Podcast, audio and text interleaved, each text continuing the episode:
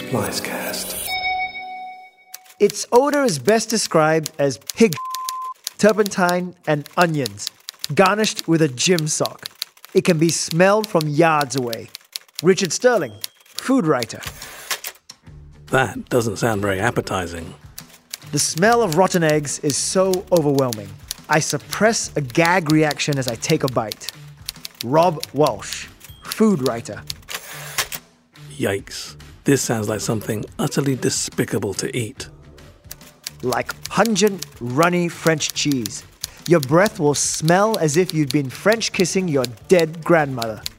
Anthony Bourdain, chef and host of Parts Unknown.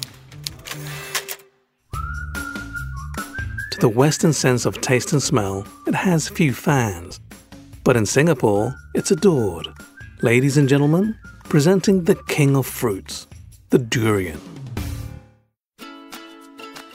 Durians are called the king of fruits because they have a crazy spiked rind that evokes a crown. They weigh between 1.5 and 3 kilos and they're grown around the region. But if there's one thing that Singaporeans always agree on, it's that the best durians are grown in neighbouring Malaysia. In the last 15 years, farmers have seen the price of durians jump 30-fold, making it a better crop than palm oil or rubber. Durian is sold by the weight of the whole fruit, and that spiked rind is heavy, and the edible fleshy seeds inside only make up between 15 to 30% of that weight.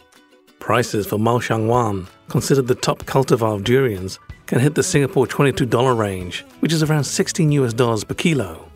I'm at Ghim Moh Food Centre to meet with a long-time durian seller to get the inside skinny. I'm Mr. Sui Po Sin. People call me Ah Seng. I have been selling durian more than 30 years in this trade.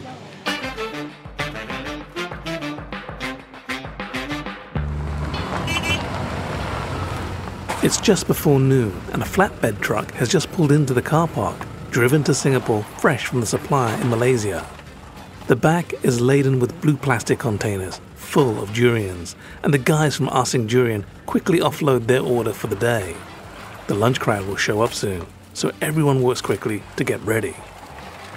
Ah Seng's backstory dates back to the 80s.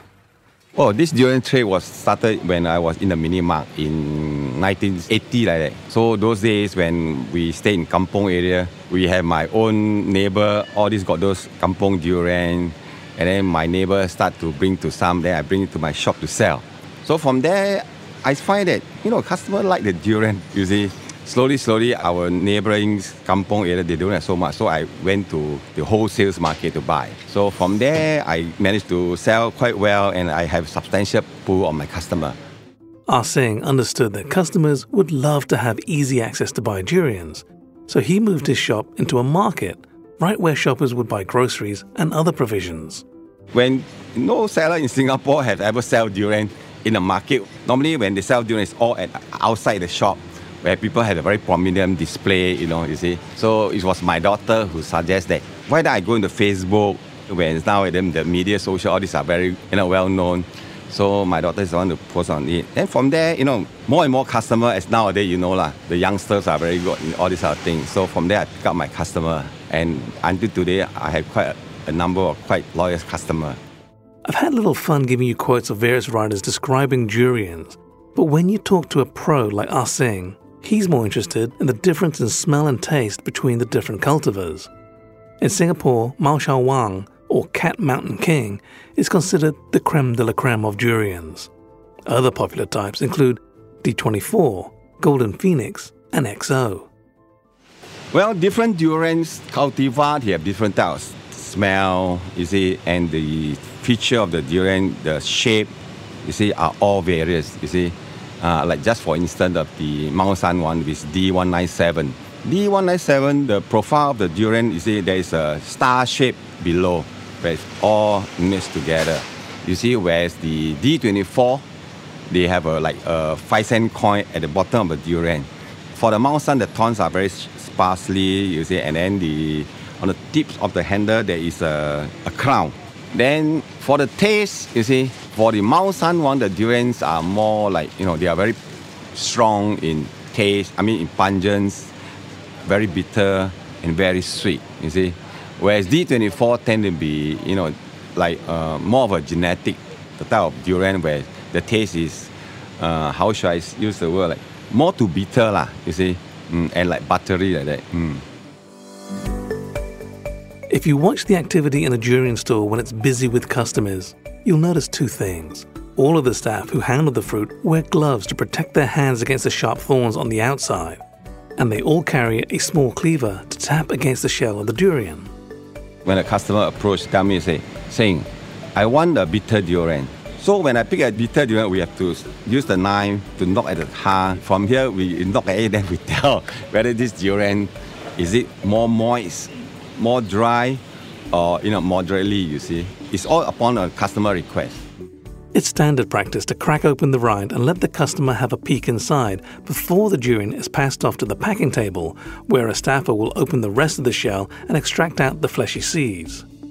Alongside the unopened durians are durians that have already been opened and pre-packaged into sealed containers with a clear cover so customers can look inside. It's another creative innovation that Ah Sing came up with to meet his customers' needs. Sometimes when it's a lunch crowd, we pack already some pack to put there on my shelf to let people impulse purchase, where they got no time to wait, you see, when if there's a queue. So they just buy from me the box one and just go off. Durian is popular as a standalone food consumed solo, much like strawberries or grapes. And like strawberries and grapes, durians get incorporated into other products. Nowadays, we have like what you say, it's a very sophisticated market where consumer demand for durian. And you just like buying durian, it's only when there's a season. So now people start coming out, with the craving of making, durian ice cream lah, pastry for all the kind of puff, you see. And with this type of demand, the puree, a lot of people want it for regularly, you see. The output of each durian season varies with the weather. When there's fewer durians available, the prices can spike upwards. When it's a bumper season, it creates a buyer's market where sellers have to slash prices. But Ah Sing, ever the creative durian seller, can find a silver lining. Actually, if the price is low when there's a bumper harvest, it's good for us as a seller and good for the consumer. You see, consumers tend to buy more and they eat more. And it boils down to, of course, everybody is happy lah. We have more sales, we got more profit, and customer, they are happy, they are buying a lot and they can enjoy. For this innovator, 3 decades in the front line of selling durians has been quite the ride.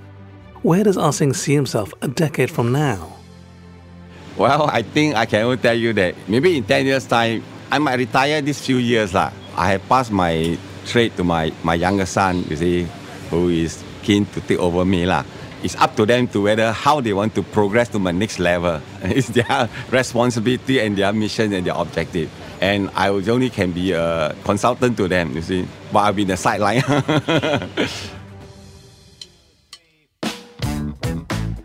You've been hearing durians. Here is Ghim Moh Food Centre, postcode 270020. Check out this episode's show notes for more information or visit our website, herehere.show. Please subscribe and I'll catch you on the next app.